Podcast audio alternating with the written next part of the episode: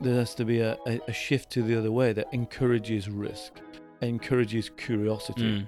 encourages change. I think we all have a responsibility to educate ourselves in things that, that we aren't aware of because of our privilege. Making sure that you recognise you all have friends, you've got family all around you who will support you. can't train and not get tapped out, so you have to experience that. You need your social time and you need some times to reset and you need some times to think about and just have some fun with your mates.